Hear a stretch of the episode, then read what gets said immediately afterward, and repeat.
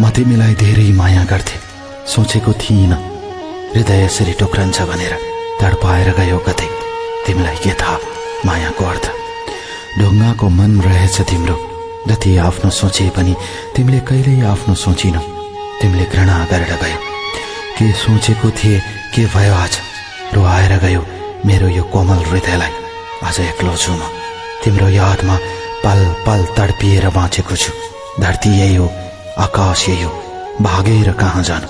जहाँ गए पनि छाया जस्तै भनेर आउँछ तिम्रो याद। कसरी बिर्सु तिमीलाई? कसरी भुलु तिमीलाई?